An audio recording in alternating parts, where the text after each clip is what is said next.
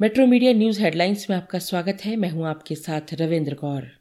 Ukraine और रूसी सैनिकों के बीच जंग का आज सातवां दिन है। रूसी सैनिक यूक्रेन की धरती पर ताबड़तोड़ मिसाइल अटैक कर रही हैं, तो दूसरी ओर यूक्रेनी सैनिक भी जवाबी कार्रवाई में रूस के खिलाफ मोर्चा खोले हुए हैं। खारकीव में पिछले 24 घंटे में हुए हमलों में 21 लोग मारे गए।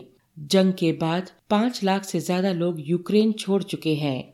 इसी बीच बुधवार को यूक्रेन की आपातकालीन सेवा ने बयान जारी करते हुए कहा कि यूक्रेन में रूसी आक्रमण से 2000 आम यूक्रेनियों की मौत हो गई है। रूस के सैन्य बलों ने यूक्रेन स्थित यूरोप के सबसे बड़े जापीरू झजिया परमाणु ऊर्जा संयंत्र के आसपास के क्षेत्र को अपने नियंत्रण में ले लिया है।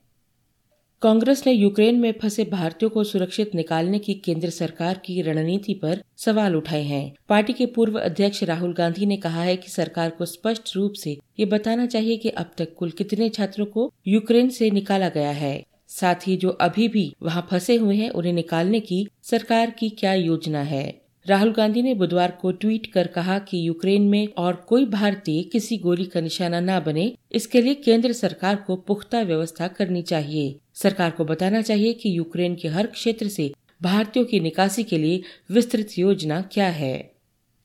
प्रधानमंत्री नरेंद्र मोदी ने बुधवार रात रूस के राष्ट्रपति व्लादिमीर पुतिन से फ़ोन पर बात कर यूक्रेन से भारतीय नागरिकों की सुरक्षित निकासी पर चर्चा की। दोनों नेताओं ने यूक्रेन की स्थिति की समीक्षा की, जिसमें मुख्यतः खारकीव शहर तथा अन्य क्षेत्रों में फंसे भारतीय छात्रों को निकाले जाने को लेकर बातचीत हुई। प्रधानमंत्री नरेंद्र मोदी ने यूक्रेन के घटनाक्रम पर बुधवार को फिर एक उच्च स्तरीय बैठक की अध्यक्षता भी की। बैठक में यूक्रेन के गहन लड़ाई के क्षेत्रों से भारतीय छात्रों और नागरिकों को निकालने पर विचार विमर्श किया गया।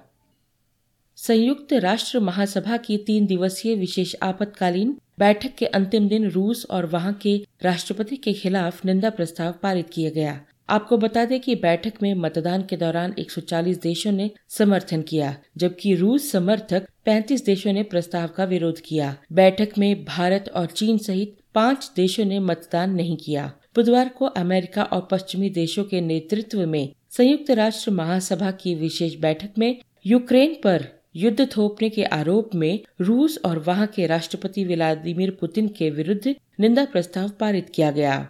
इस प्रस्ताव पर भारत ने गुट निरपेक्ष नीति का धर्म निभाते हुए एक बार फिर मतदान में हिस्सा नहीं लिया।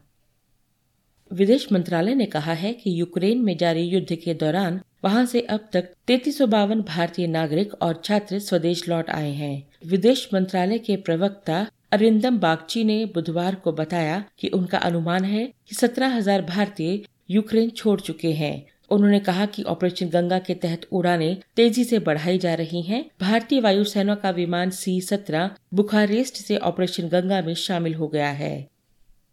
तेज गेंदबाज Deepak Chahar Indian Premier League के पंद्रहवें सत्र से बाहर हो गए हैं। बुधवार को ईएसपीएन क्रिक इन्फो की एक रिपोर्ट में कहा गया कि चोटिल दीपक चाहर चेन्नई सुपर किंग्स के लिए आईपीएल 2022 सीज़न के शुरुआती मैचों से बाहर हो गई है। कोलकाता में वेस्टइंडीज के खिलाफ अंतिम टी में भारत की ओर से खेलते हुए चाहर को चोट लग गई थी। मुंबई शेयर बाज़ार बुधवार को गिरावट के साथ बंद हुआ। बाज़ार में ये गिरावट यूक्रेन पर रूसी हमले के बाद दुनिया भर के बाजारों में बिकवाली हावी होने के कारण आई है। इससे भारतीय बाज़ार भी प्रभावित हुआ। दिन भर के कारोबार के बाद 30 शेयरों वाला बीएसई सेंसेक्स अंत में सात सौ अठहत्तर दशमलव तीन आठ अंक, करीबन एक दशमलव तीन आठ फ़ीसद की गिरावट के साथ ही पचपन हज़ार चार सौ सड़सठ दशमलव नौ शून्य अंक पर बंद हुआ।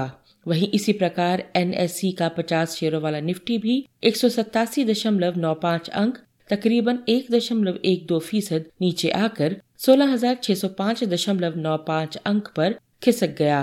सेंसेक्स में शामिल कंपनियों में मारुति सुजुकी को सबसे ज़्यादा छह फ़ीसद का नुकसान हुआ। इन खबरों को विस्तार से पढ़ने के लिए आप लॉगिन कर सकते हैं W W W dot metro media live dot com धन्यवाद।